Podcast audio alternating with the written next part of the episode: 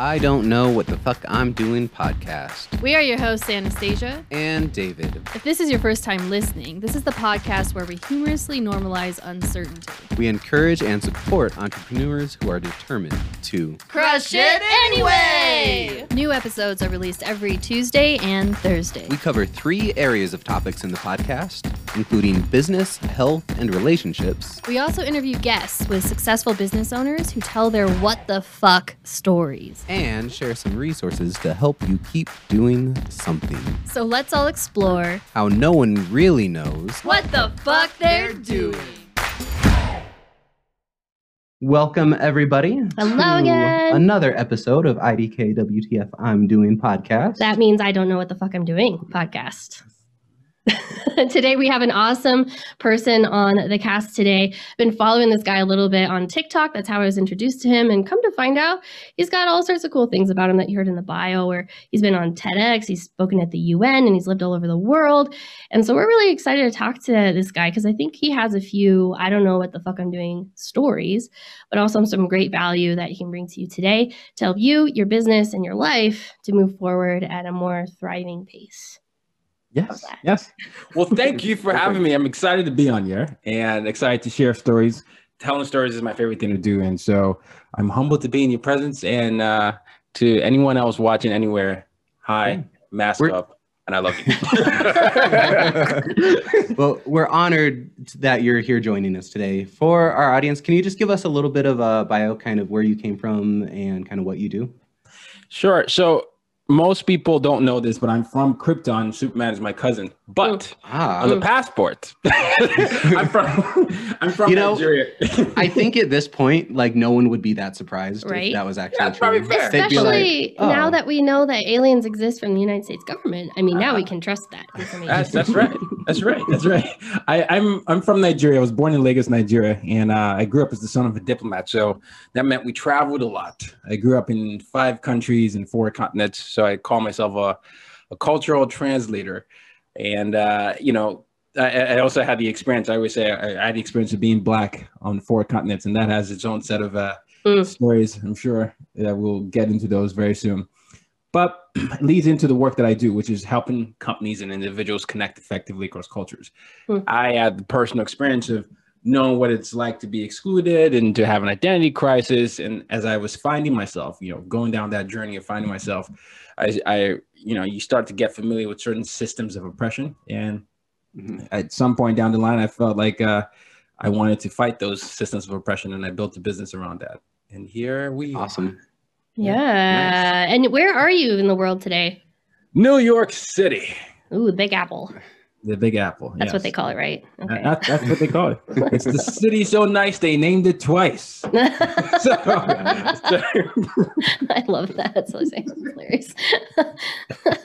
Reminds me of a of a YouTube and TikTok reactor. Actually, he says, "If it sounds nice, you play it twice." There you go. Yeah, yeah I like that. I like that saying. so, what do you find? You know, being in New York City, uh, you know, you definitely talk about culture, diversity, and you know, the Big Apple is definitely a big place for that. Mm-hmm. We are actually. Uh, what they call us natives in Colorado. And mm-hmm. so it was a place that wasn't as diverse as it is today. And so it's actually really great that we're seeing a lot more diversity here. But the Big Apple has pretty much always been diverse. So has New York also kind of had some imprints on you and your business to really help it thrive? Yeah, you know, New York was my first intentional move. And, and I say that because yeah, every other place was I was there for school. I came there, you know, for my parents had me there, you know, things like that. And so uh, the, the move to New York, WTF story in the way. Yeah. Okay. Let's, let's go. Let's, let's hear it. so August 22, 2012, I was uh, driving in my burgundy Toyota Camry at the time. I used to live in Virginia. I lived in a town that's unfortunately called Lynchburg. Uh, so, oh, wow. yeah, yeah, a small college town. Uh, and I, I, went to this uh, predominantly Christian university. It's called Liberty University, and so it, it, was it was an interesting experience because that was my introduction to the United States of America. It was very different mm. from She's All That, 10 Things I Hated About You, any of the things I've seen. and so nice. I was like, okay, all right, this is a little different. But, you know, uh, it, you start to learn how to navigate that. But part of that, it was, it was a small college town, and I've always been kind of, I guess, a boisterous personality. And at that point, August 22, 2012, I had taken this job because I had over 85 plus job rejections for various reasons. My visa, you're not a citizen. You know, people Mhm. thought I was too idealistic. I, you know, I always had this grand visions of trying to change the world. Nelson Mandela and Oprah Winfrey and my I relate to that. Sounds familiar. Yeah. Yeah. yeah. Into that. yeah, but they all kept shutting me down, and I only, you know, you, you only have a few options if you're not a citizen. So Mm. I wound up convincing someone I'd interned with before to say, "Hey, well, you know, this Twitter thing is starting off. I have a good following there. Do you think, you know, we could do something? I have a degree in marketing."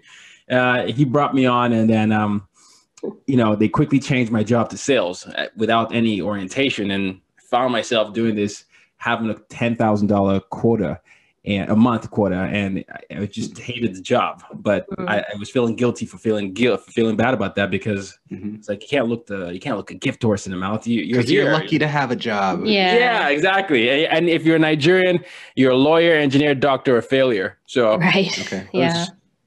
Heading towards that failure category. But um, so yeah, I, I'd been in this job for a little bit, and then as I was driving to work, I got to the part where the road merged into the highway. I was cruising down my lane, and all of a sudden, my my my lane got cut into half, and then this neighboring car had lost control. So I swerved out of the way so I didn't get hit, and I smashed into left guardrail. Boom, one car, boom, two cars, boom, right guard, boom, boom, boom, and I hit the car, the the left guardrail again with such impact. The car is about to flip over the bridge. It's perpendicular, and I'm 22 years old at the time, and you know all the cliche things. You know, what have you done with your life? I was Mhm. this kid that was gonna Mhm. you know, impact the world. And here I was in a job I hated in a town I didn't want to live in. I'm about to die without anything to say. Simultaneously, adrenaline kicked in. I slammed my brakes. I somehow pushed through the door and I got out of the car. And if you were standing next to me in the highway, you'd have seen, zoom, zoom, zoom. and then two other cars were there. But the miraculous thing that happened was I was unharmed. Hmm. My car was totaled, but I was unharmed, and two other cars hit. And I just looked up and I was like, you know what, God, I, I yeah, I'm gonna, I'm quitting this job. and if you're not a citizen, you either get married, you go to school, or you find a job, Mhm. right, that, that supports you. So I was coming down in my visa status. I, I, I didn't know how I was gonna go to New York City. I just knew New York City was the city that I wanted to go to because it was the backdrop of all my favorite TV shows and movies and I felt, I Right. felt some some life there. So and I, I just wanted to live. You know, I almost died, but I wanted to feel life right now. So I wanted to find life, and I was pretty much dying in the city. And so New York City was what came to mind. It reminded me of my my hometown of Lagos. And so I was like, I'm going to start studying for my MBA. Took my M, uh, you know, I said my MCAT. that, that is for my medical uh, exam. I took my GMAT, and then Okay. um, just moved to the city. Quit my Wow. job. They, they didn't know. They was like, "What are you doing?" And I was like, "I'm moving to the city." Surprise. didn't know anyone moved there, and then that that's when I began my my career uh, uh, in earnest. And there's been uh, a few more stories about that since then, but that was the Okay. turning point. yeah. What? So, how did that conversation look when you were telling? I assume your parents that you were saying, "Hey, you know, it was mixed. See, you- with, with with my parents, and I love my parents, and you know now they're they they they, they appreciate all my stubbornness, but Mhm. yeah, you understand the politics of your parents at this point, and so Mhm. I knew if I couched it with higher education, and, and they're like, "Oh no, I'm getting my MBA, Dad." Uh, so that was Nice. that, that was the compromise. Like, oh, right? okay. that was the that was the compromise. The difficult conversation was when I decided not to do anything with my MBA and decided to launch a company without going, you know, down the route of, of uh, you know, Deloitte or all, all the other companies. That was the more difficult conversation because I, I was going to school and then I was telling my dad, look, I launched this podcast. It's Mhm. doing really well. I'm not making any money from it, but I feel like I'm passionate about this and I feel like I, ha- I have an audience and I'm going to grow it. I don't know what it's going to be yet, but I'm just not going to do a job that I hate. Mm. And, Yeah. Like, it, but he can understand that. We I grew up under two dictatorships initially, and they grew up under several other dictatorships. So self-preservation is a Yeah. big, big part for them. And so this kid who is daring, who, as Obama would say, has the audacity of hope, despite all this, all these all these things, it, was a little bit. Uh, they were like, he hasn't stared, he hasn't done anything that we can really say is bad, but he keeps making us nervous. So we're Right. gonna cautiously trust him. But uh, so that was a more difficult conversation. But the. MBA was like, oh yeah, yeah, yeah, yeah, you're going up there. So they felt good about that. So I think our listeners and viewers can take some good strategy from this for Mm-hmm. those who have parents that you feel you really need to to find a, a way to get to them. Because I could completely relate to that. I come from Yeah. a family, and we've talked about this in the podcast before. Comes from a family from you know a lot of high education. Um, even though we're not immigrants, there's a lot of pressure just kind of already put into the family that you go, you get a degree, you get an awesome job, you work there for 60 years, you know, that whole bit. And uh, I was like, I'm no longer doing that. I'm not going to England for school. I'm actually going to stay here and be a business owner. And nobody got that. And it wasn't until I literally published my book, even though they knew it was coming out, it wasn't until I presented that to my grandmother where she finally was like, oh, you know, like I see you are actually doing something, right? So I can That's I can true. definitely understand that and I think a lot of our listeners can understand that too. Yeah. So find any way to to get there. I think even just, hey, I'm going for higher education. They'll be like, okay, that's great. I love That's it. it. Yeah, I, I think a lot of times our parents, and it's all you know, often in the best interest, but sometimes Yeah. you don't. You know, you have to let your kids, you know, fail, experience, or or grow, and uh, and a lot of times I've noticed, and I had this conversation with my mom and dad. They're using, they're looking at us through the lens that they grew up in, Yeah. and it's not the same backdrop. But you know, it's all a learning experience. You know, I had to learn how to be a better son as, as they had to learn how to be a, a better parent. So, Which I think is a great segue to my next question, which is a lot of what you do today in diversity, communication, and cross cultural um, Mhm. interactions, even if it's cross parental interactions. How how is a lot of you know you brought up you were brought up in different countries, you've traveled a lot, you've had to really immerse yourself into different cultures out of sheer like livelihood. But today, what are you what is your mission really with what you do now? You I mean, you're a TEDx speaker, you got a book out, you got a podcast, but what's the overall arcing mission that you have with what you do? Yeah, I mean, the overall mission is, is, is truly to fight systems of oppression. And I, I believe we live in a world that has sometimes archaic standards for certain groups of people, right? You know, I remember as a kid, I share another WTF story. Uh, We love it. uh, so I, I was, uh, uh, when I was the age of 10, my dad got posted to, to Burkina Faso. It's a French speaking country in West Africa. Ooh. And um, so I was the skinny Nigerian kid with a thick Nigerian accent in a French speaking country in an American international school going through puberty. Whoa. Yeah. So pre-K, I went to this American international school, but pre-K to grade 12 was the combination of a maybe, maybe if that 120 people. So everybody knew each other. Yeah. And I, I was walking down, yeah, I was 10 and trying to find myself. And you, you hear someone making fun of your, your hair. Like, why does your hair curl up in a ball like that? Or what's your hair is so weird. And I remember going back home wanting, you know, trying to convince my mom to straighten it. And she was, because I was like, I was using Backstreet Boys and NSYNC as my frames of reference. And dear. he had to explain to me that you know it, the importance of your blackness and, and your your hair and and how that matters and i say that story to say that was a beauty standard right that i was Mhm. waiting i was looking at european standard and the same sort of thing happens everywhere right in many parts in schools the history is, taught from you know uh, it doesn't you don't teach pre-colonial history you, you, you teach history through uh, uh, usually a, a white or european lens not Yeah. not celebrating the other things and my goal in life is to expand all the stories that I can, all right, and, and foster more, you know, critical thinking into those elements. And and the industries I want to work with are in workplaces, which I, I do with my consulting firm, education, uh, and media. And then Mhm. the over, overlying, uh, you know, arch behind that is, is is mental health. I think each of us, whether they're pronounced or or, or suppressed, we have some childhood traumas or some traumas. 2020 was a traumatic year for anyone, even Yeah. thinking about that. But we haven't had language to communicate through those things. And when you add Mhm. discrimination and things like that, that that it's some cultures just tell you suck it up and you don't process, and then it materializes in other parts of the world. So I, I'm really trying to promote vulnerability and expand those stories that fight against those oppressive and suppress it. That's that's awesome. We talk about um, specifically trauma a lot on our podcast Yeah. because it's. Oh, I love that. You do for real? That's amazing. Oh, every every podcast Just somehow just pops up.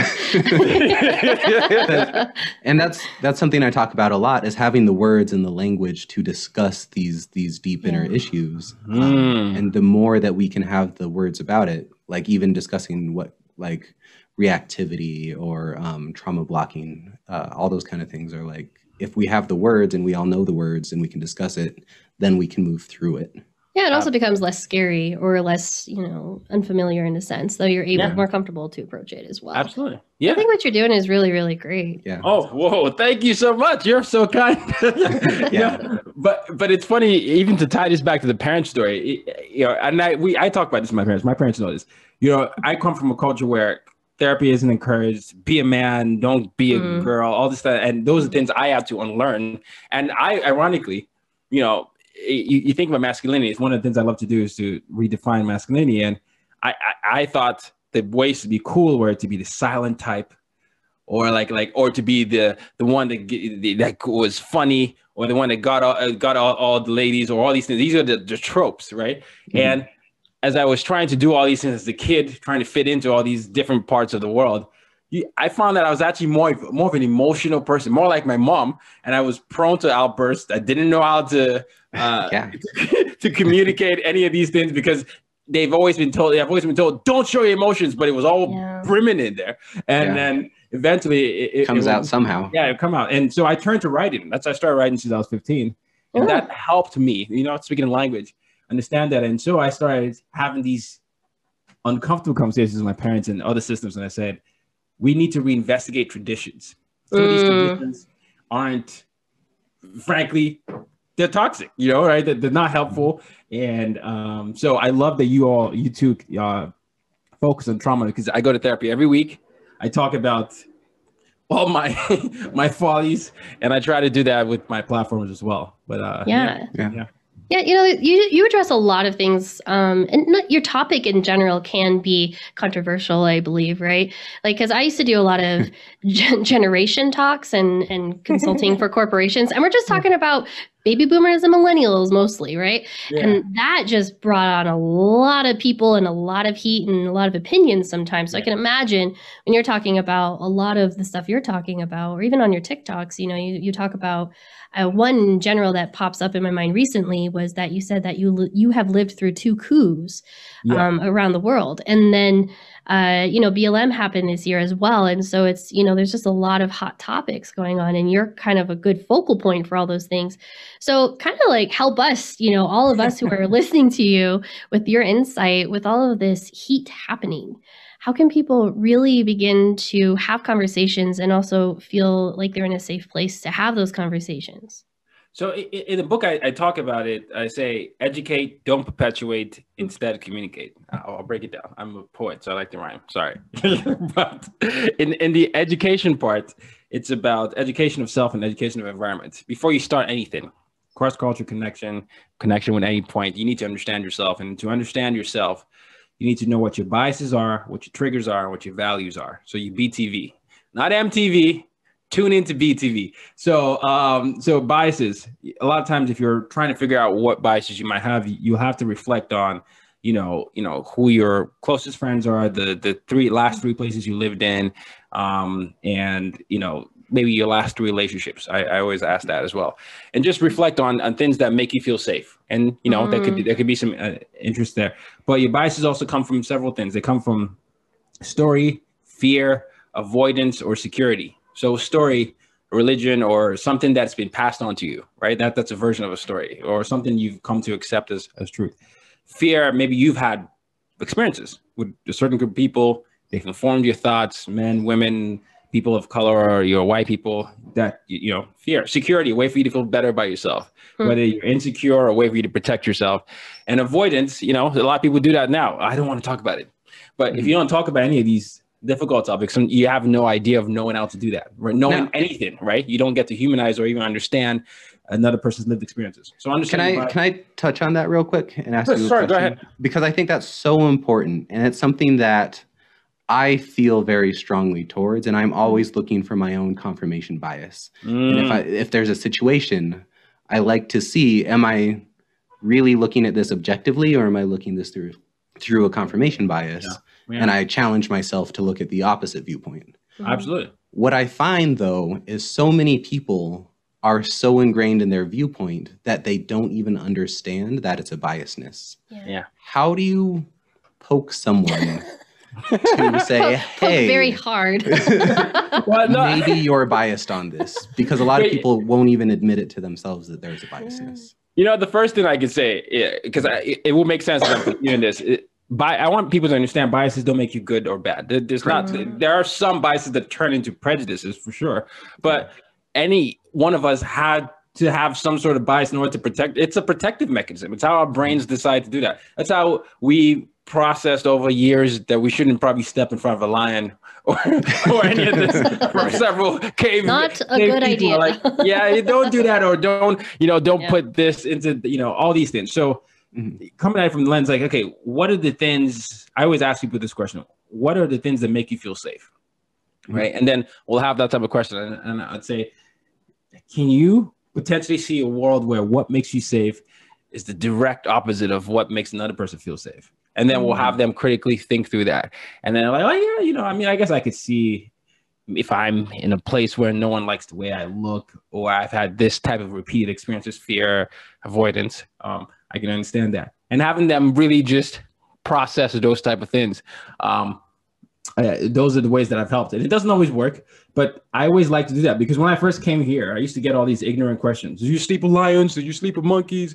You know, Right. which all these things. And then I was like, Whoa. when, when I wasn't angry, I, I was like, hey, you know, let, let's work through that. You saw that. What what informed that opinion? Well, you know, like I watched the Lion King. Uh, okay, so you are you basing it off of cartoons, or you actually had a comment? Uh, well, you know, you know, you start to see how they're like, oh, I came from that. So that's why it's very important to understand that. But the BTV, moving on with this, is the T part is the triggers. It's very important to know your triggers. What triggers you? I bullying, for example, triggers me. I've you know, uh, you know, I've you know lived through that on government and individual level. I, even though I wasn't physically bullied, but I've been ostracized. Right, I've been emotionally bullied. I went to boarding school as well, and that used to happen to me a lot because I was Mhm. different. Um, and so knowing your triggers helps you understand how you normally react to certain things. And when you're aware of that, you start to like, okay, this is happening. What do I do? All these things. And your values. Most people in the world don't know uh, any of their core values. They don't know the five core values, the four core values, three, two, maybe they know one. But how do you know if you're a good person or a bad person, if someone is a good person or a bad person, if you don't even know why you believe what you believe? If you don't know why you believe what you believe, you're reactive as opposed to Mhm. Proactive because something else is triggering that. Someone just got shot. Oh shoot, we should probably have checked about the racial things here. But if you are operating, so my five core values are courage, curiosity, creativity, compassion, and joy. Four C's and one J. If you intentionally choose to fill those value cups every day, you're going to find yourself being proactively creating environments that expose you to different things, right? Oh. You know, compassion, connecting to someone else's suffering. Even if music is one of your, your things, you're going to come across, it's usually the stories on the way to sharing that music that you remember. Like, I remember that concert when I went to this person. I know you like rock and uh, or hard rock, metal rock, because I Uh, saw yeah, you doing a little bit. yeah. Right. There could be different versions of, of how you get that. So your BTV. And then you understand the education of your environment, which is how the same set of rules affect different sets of people. And then Yeah. you understand what makes people feel the same, the core emotions, anger, sadness, joy. As you start to understand that, that's the first part of really understanding how to connect across cultures because you're you're knowing your best frame of reference and understanding the environment around you. And then the don't perpetuate is as you're inform, informed of this, you now look at systems. What are the things that perpetuate those things? Am I going to a store that is separating hair products and calling this one ethnic hair or food and ethnic food, or calling, you know, all these type of things, right? Or in your workplace, are you looking at only a certain school or this? You start to see it because you're now able to look at those experiences. And then the second part is communicate, which is to to your point, it's really about opening dialogue. Are you too familiar with uh yes and? For Yes. example? Mhm. Yeah. Oh, the Yeah. improv Yeah, yeah. technique. yeah, improv. Yeah, like you know, that concept of itself is you build upon something, right? You don't necess- you don't say no, but whatever situation is is Mhm. thrown at you, you're not agreeing or disagreeing. You're building on it. But Mhm. having the ability to let people say something, and even if you disagree, because I disagree with a lot of things, um, it's the ability to have heard the other side of the story and say, okay, fine, that's what you're saying. This is what I'm saying. Okay, I see what you're saying. I don't see what you're saying, but I got to hear you out. We'll we'll see what we can do from that. So Yeah. learning how to open that dialogue and understanding that it's not an immediate thing, it's a journey, it's a relationship. Mhm. That's what I feel is the framework. Ooh, Yeah. so there's two pieces in there that I think are really great to highlight. One piece is kind of this overarching theme that we also have in the podcast, which is awareness, is circling back and knowing who you are and your biases and so on. The second piece I found out of this is the curiosity piece. So again, just being curious and the other person being open to learning this culture or whatever it may be. I thought those two things really stood out for me. so the other big things that i really like about that is uh, understanding or like looking inward to say why do i believe this thing i believe if you Mm, don't know why you believe it it's probably reactive there we go. probably something we were taught and maybe we can look at a different viewpoint Yeah. um, the other one i actually had it written down because i wanted to talk about it as well is if we believe something is a certain way do could that same set of rules affect different populations differently Yes. just because it's a rule or a law, it affects wealthy people in one way. It might affect people in poverty in one way. It might affect, you know, um, one culture one way, another culture a different way. And just that question that you ask, um, and the other one you said was, is there a world where this thing that makes you safe could make somebody else unsafe? Mhm. that's such a huge question to me. Um, you've had a lot of different experiences kind of growing up, going through a whole lot of different um, schools and just environments. Another thing, and with that, you've put yourself, you've been forced into being the different one in a lot of different ways. Yeah. And that was another big thing that you pointed out that people should actively try and um, do more of. Mhm. Can you kind of expand your thoughts on on that? Yeah, yeah. You know, when you think about diplomacy, my, my dad was a diplomat, as I was saying. You, your job is essentially you get posted out to the country, and your job is to collect all this piece of information, whether it's government, immigration, finance, things that could help both countries out. And, and what that means is you find yourself in those type of worlds, and that taps into what you were saying earlier about me bringing up curiosity. But the idea of difference is if you are the minority everywhere you go, uh, like I was, you you find that you have to learn about the quote unquote rules, the social m- norms, or the environments, or what makes people feel like an American, uh, a Oh. Burkinabe, or Vietnamese, or you know a Nigerian, and what makes people feel like th- th- that you you belong. And when people do that, you get exposed to different lived experiences. And how I, I tell people to model that is find, you know, if it's if it's every week or every two weeks, find a, a place or an environment virtually now safely it, where you can be the, the the minority. So if you're Mhm. Christian, go to a mosque. If you're mosque, go to a synagogue, that type of thing. If you're engineering, go to your marketing team, have a conversation, grab someone off a coffee. If you like DC, spend some time reading Marvel comics. If you like rock, all these Yeah. all these sort of things, right?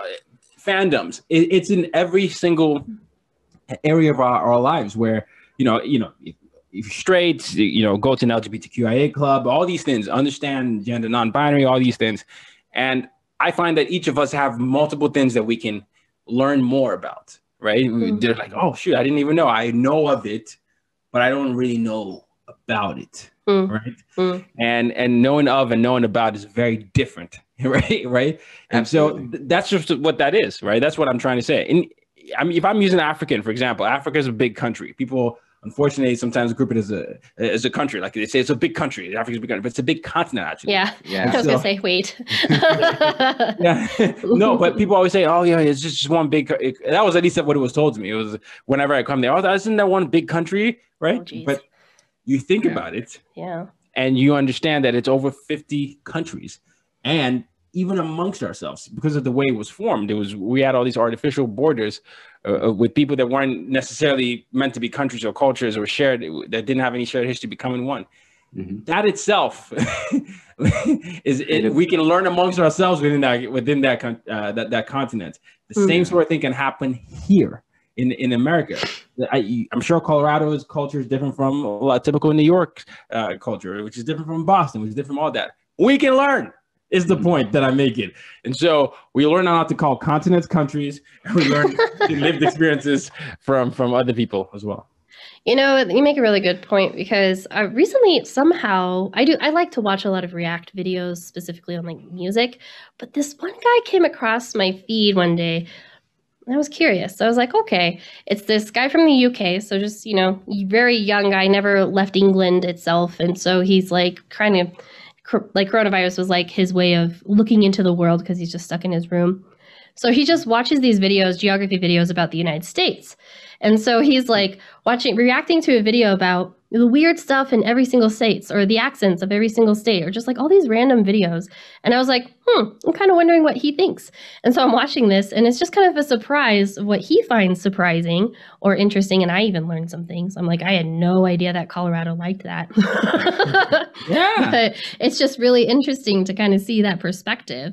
And so there's there's a lot of modalities I feel like people can prep themselves to even, you know, if they're feeling very shy or unavailable to have those conversations directly Yeah. with someone, just go watch Yeah. a React video. It can really open you up to a conversation and mm-hmm. connect Yeah. with people across the world, like like you and I on TikTok. It was just like exactly. oh, That's what happened here. And it's also training your brain to understand how to get beyond the binary sometimes. Because there are some things, yes, you know, right? Something could be hot or cold. I guess depends. Maybe it actually even has some nuances. Some people say it's it's hot, it's cold, it's different. But understand how to expand beyond the binary because I mm. find that a lot of people, especially in the last year, I feel like if you're saying something, that means you're automatically against me.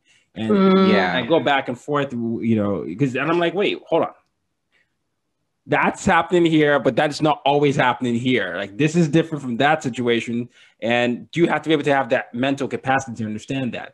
And that's the reason for any war we've had. I call my mission statement is use your difference to make a difference. It's the name of the book, but we have any any problem we've had throughout history has been because of someone's or group's inability to understand anything different.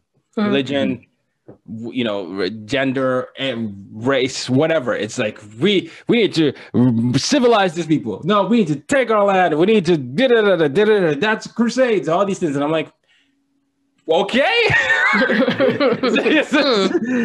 If we don't change that that's that that's that's the danger that that, that we have. And then you get different extremist groups so. Mm. You know, here's a good question. Um, I, I think you could have some great insight on this.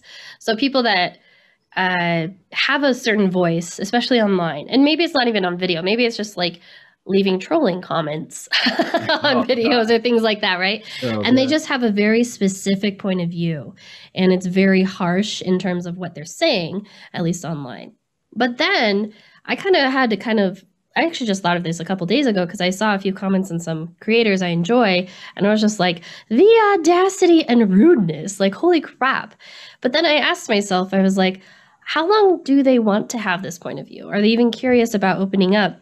And if they are does that does the fact that their activity online kind of holds them back to even want to go out because they've hold this mentality vocally at least in a way so why would i contradict that and then all of a sudden people say i'm a hypocrite right so what would you say would be a good approach for that You know, something I'm a fan of, uh, being, uh, you know, reclaiming your time and preserving your your boundaries. Mm. Uh, because I there are moments, especially in my line of work, I can get anything from compliments to death threats.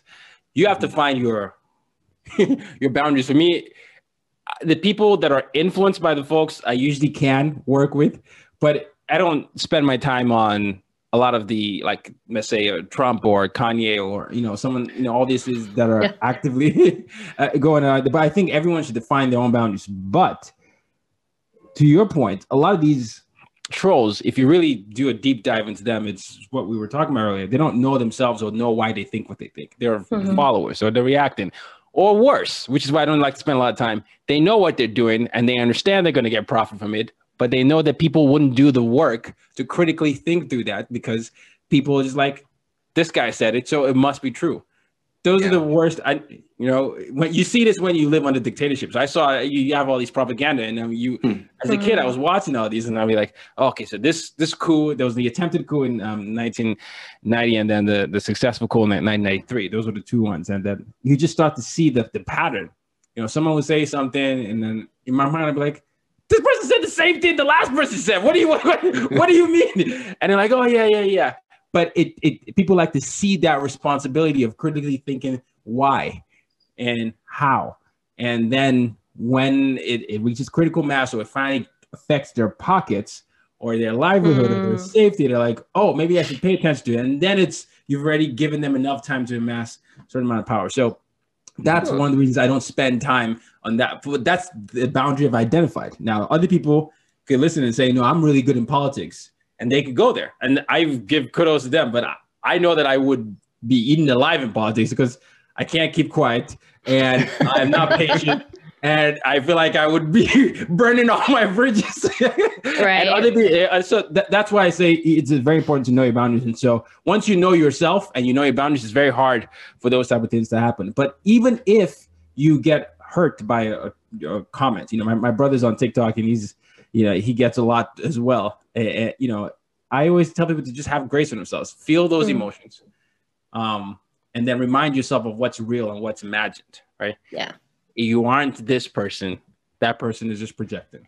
And then So I want to bring it back for a second and kind of talk about more your business journey, Cool. because Yeah. we do have a lot of entrepreneurs that listen to our podcast. Mm. Um, so you said basically you had started a following on Twitter. You kind of turned that into a following on uh, your podcast. What was your journey kind of past that point um, into your building your own business and your own brand? It's a good question. So once I had quit the job and moved to the city, and I, you know, I was using my MBA years to really understand myself uh, and what I was good at. I, I always tell entrepreneurs to really get intimate with the problem they were trying to solve. That's what the journey I was I was trying to figure out. I was like, what about my experience makes me a problem solver? I know things I'm interested in. I was like, I'm interested in international relations, this or that. I love marketing. I love storytelling, all, all these things. And then it all came down to the idea of identifying the problem. And the problem that I wanted to solve is why people, you know, don't feel like they have spaces enough to fully be themselves. That that that's where it started. And so I let that that was my overarching thing. I let that be a guide. And so the, it became the podcast. I was like, okay, if I don't know the answer myself, if I have an idea of the answer, I want to confirm it. And so I started inviting different people who grew up in the same way I did. Mm. And then I wanted to get their perspective on what they thought, you know, global identity was or how to embrace who they were.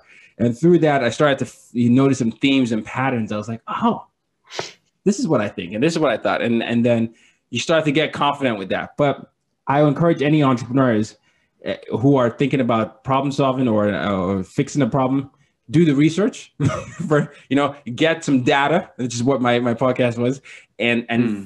figure out the, the the trends and the uniqueness in each of these things, and then you know ha- have those uh, means to you know to publish those things. And once you publish them, you start to be able to test out. You know, in entrepreneurs, you we have a prototype. Right, so that's your prototype. You see something worked, something you thought was going to work didn't work, and something else surprised you. Then you get back in the lab. And so I got back, I got back in the lab. It was time to graduate, and I and I didn't quite know how to to monetize this. So I thought, let me do a magazine, an online magazine. I'll get all these people from from different parts of the world. I'll expand the podcast into that. Uh, turns out it didn't do well, but you but I got information. I was like, okay, people want more of me and my story, not Mm. me doing all that. And then I, I was still fighting through some imposter syndrome. I was like, me, Mhm. what I me? What I, I was hiding behind the idea of interviewing others. and then I, I started realizing, let me ask for feedback. So I, I would ask for feedback from the audience, not just from the guest this time. And so the audience would say, Well, I really don't know what it's like to get a job here. I really don't know what it's like to to work through these deep emotional feelings. I don't have any space to talk about this. And then I started sharing my stories about those things. And people were like, I thought, you know, you start to hear, I thought it was only me, or thank you for doing that. You gave me that confidence. And then when I got, uh, you know, fired, I got fired twice on the path to doing this because I was taking different jobs. to do Yeah. this. When I finally got fired the second time, I said, enough is enough. I'm going to put everything I've learned into a framework and put it in my po- my my website. Encourage everyone to have a website, and I'm going to define myself the way I know uh, I want others to see me. Effectively lived across, you know, these countries, worked in these environments, understand this intimately.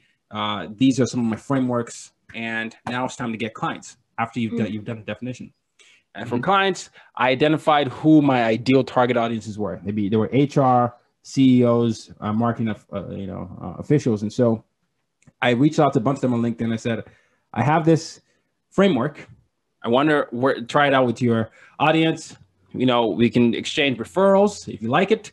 Uh, maybe I can record it if one there. And then at the same time, I just started pitching to a bunch of TEDx organizations. And eventually, some people liked what I had to say and they, they started referring me out and they started sending testimonials.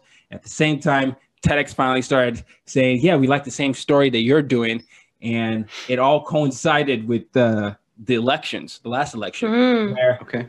when the when Trump got elected, people started doing research on how do we get to this point where we can't talk about politics. And I had been writing about these things for years at this point, and my blog and all these things. And then it, it, it you know, it started to just show up. We're like, oh, Ty's been talking about this. Oh, and he has a TEDx coming up here, and he's worked with this company. And then they knew a central place to go because it was on my website. Right. That was that was the that was the thing. But it was a long, windy journey. Uh, but in retrospect, as you're looking at that, it's you, you start to build those foundational elements that make you easy to be found, but make your problem solving clear to the intended audience. I want to highlight something here with you is that in this podcast, we, we tend to say what I feel like you also went through, which is you've just been prepping yourself and preparing yourself Mhm. to get lucky that one day.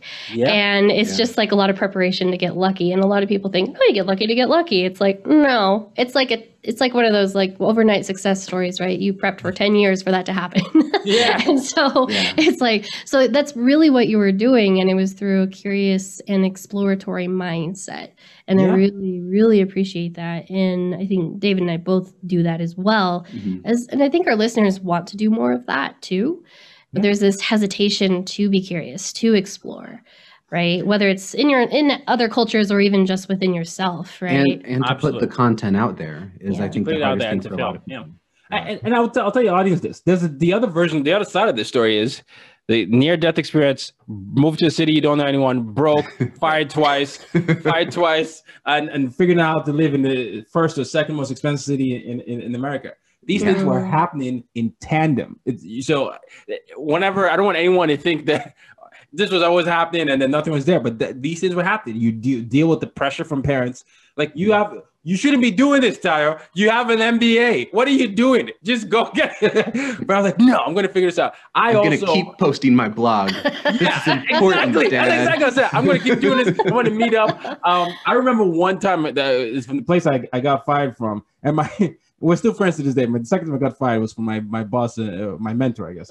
But he he had noticed that I was doing nine to five and five to nine. I would like do the nine to five, and then I'll rush out to go do some speaking engagement. And he was like, I, Uh-huh. I took a peek at your calendar. and It doesn't seem like you're interested in this job. I'm gonna fire you." And I was like, wait, I- I can't just fire me. I need to pay rent. And he just said, you figure it out if this is what you want to do. And Yeah. he just Yeah. cut it off. Mm. And, but it was one of those things where, you know, I was very grateful that that because many of us were in that in that bar and we don't Mhm. want to let go yet because we're afraid of the fall. And Yeah. the interesting thing about a fall is you can get back up if you choose to, but Mhm. still- I want to point that out because that's such a ridiculous situation if you think about it, like just from face value. Like you're probably working as hard as anyone else at work. Maybe you're not the hardest worker, but Yeah. you're probably not the least hardest worker. yeah, not the But least. but as soon as work is over, you're out. I work enough Yeah. to stay, but I don't work too hard to be noticed. Yeah. Yeah. And the fact that your your manager, or your boss, was like, "Hey, I notice that every day as soon as it's five o'clock, you leave. Mm. I don't feel like you're a good fit for this workplace." But and it's like, but I'm not being paid after five o'clock. Right. Why do I want to? Yeah. Why do I want to keep investing my time and my energy into this place yeah. when I can be investing it back into myself Mm. Yeah. and then Yeah. get fired for, for that?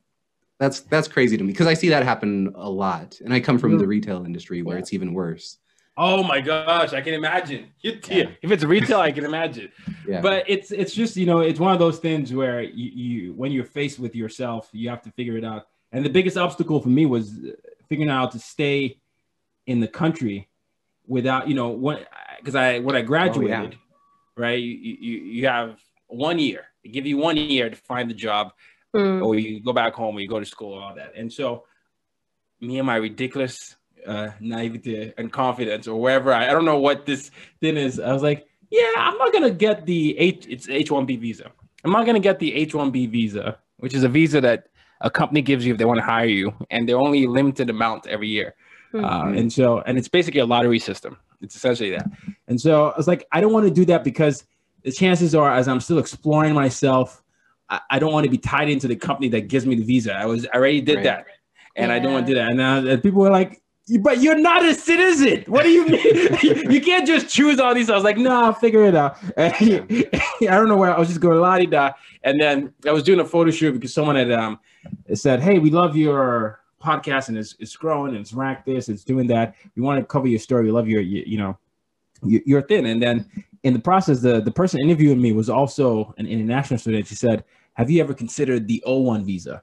And I was like, I don't know what the O1 visa is. They never told us about that. It's like, yeah, it's for actors and entertainers, but for you, since you're not an actor and entertainer, it's for you have to have an extraordinary skill. The the alien is basically the visa is called visa for aliens with extraordinary ability. You have Hmm. Three out of seven criteria you have to meet. Usually, like Nobel Peace Prize winners, or you have to have something extraordinary. And Ah. so, or a really good podcast. yeah, you have to be, you have and to a charming prove personality. it's not, not even that. So I went there and went to my lawyer, and she, he said, "There's no way that you qualify. You haven't even done anything." And then I, I went to I went back to her and I said, "Well, you told me about this visa. Can you recommend me to your lawyer?" And then I talked to her lawyer, and the lawyer says, "Give me the lawyer speak." She's like, "Well, I've seen people with less than this get it, and people with more than this get it." And I was like, uh, "But," she said, "But if you can find a job." in addition to this, that will make it easier because you're still just starting out. And so, uh, you know, my boss, the job my boss had given me that, that fired me, it, it- that was around the time I was like, look, Rob, yes, I can work on this and that. I just need to, to be able to be able to have this. And I, and I, I was working there for a little bit and I don't know what it was divine timing, but it came at the time I needed. And so they were able to file for me under multiple employers, myself, uh, because of my company, I was building it, and then and and then uh, the company I had. So by the time I got fired, because I, I was I, I was already building my company and all that, uh, it kept me in the country. And now I've been able, you know, now and since then I wrote a book and I did a few TEDx talks and I have launched a consultant firm. But I, I don't know. I just was following what I felt like I needed to do, and and it worked out. But it didn't look like it was going to work out for the longest time. Yeah. yeah. So, That what do you think is the one takeaway? Let's start with this whole round thing. But what's the number one takeaway or lesson you learned in this conversation, or something you will implement once we walk away from this conversation?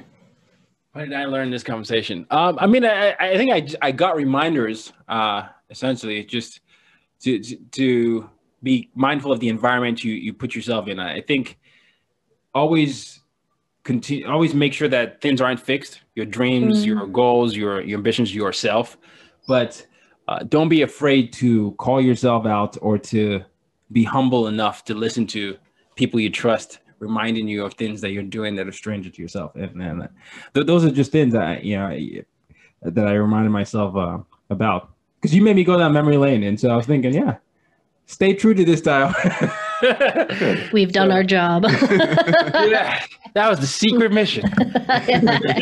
Mission accomplished. what about you, David? What's your takeaway? So for me, probably my favorite thing that was discussed and that can be applied immediately to anyone Mhm. listening is to put ourselves in a position of discomfort, to put ourselves in a position where we're the minority or the odd one out, uh, no matter what that looks like, to under to better understand if we're biased in a certain way or not. Hmm. Yeah. Um, And I think that's just one thing. The more people do that one act of just being in the uncomfortable, being Yeah. a different person, uh, I think that leads to a more connected world. I agree. What about on. yourself? I think my one takeaway is really looking into the biases. Um, I come from an area that is very right winged, uh, very rural, and very cowboy up, right?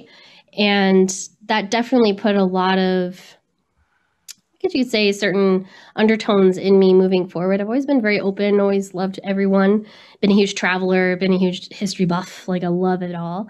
But I catch myself sometimes where I'm just like, where did that thought come from? Or why did I respond so angrily against that? And I always have to kind of go, those are my biases. That's a lot of my upbringing. And I have to kind of remind myself of that. And um, so, yeah, just kind of keep going into the biases was a good reminder for me. good. It's good. Yeah, we all have them. We all have them. Mm. No matter how liberal or conservative we are, we all have them. So Yeah. Yeah. Well, thankfully, I got out of that area, but I love them all, but I don't want to be there forever. Um, you know. awesome. Oh, I, I love this. This has been an awesome interview. Thank you so much for being with us on this podcast. And if people want to follow you, I always suggest TikTok, but if people want to follow you or check you out, where do you suggest they should go? Well, I'm. I think I'm the only Tayo Rockson in the world. So you, you just type in Tayo Rockson. You can find me on tayorockson.com or IG, Instagram, TikTok. Uh, and my podcast is called As Told by Nomads. Or you can just get the book. Use your difference to make a difference. There you go. We'll put a link to that in our show notes. All for links you. will be in wherever these show notes are with this uh, video and audio. So thanks for listening to Yeah. the I don't know what the fuck I'm talking about or doing. Yeah. Thank you for having me. Thank Yes, awesome. thank you. Yeah. Thanks, good to meet you. Good to meet you too. Talk to you soon. you. Bye. Thank you for listening to another episode of I Don't Know What the Fuck I'm Doing podcast. We can't do this without you, and to reward you for your support, we would like to invite you to something unique. Go to beacons.ai forward slash IDK WTF POD to schedule a complimentary 15 minute phone call with one of us. You can also find the link in the description. We're here to brainstorm with you on different solutions for your business or life. We want to hear your feedback about our podcast or even just schedule some time to say hi. Not only that, but anyone who chats with us will get a voucher for $100 in restaurant coupons. Schedule some time today, and we look forward to seeing you on our next episode.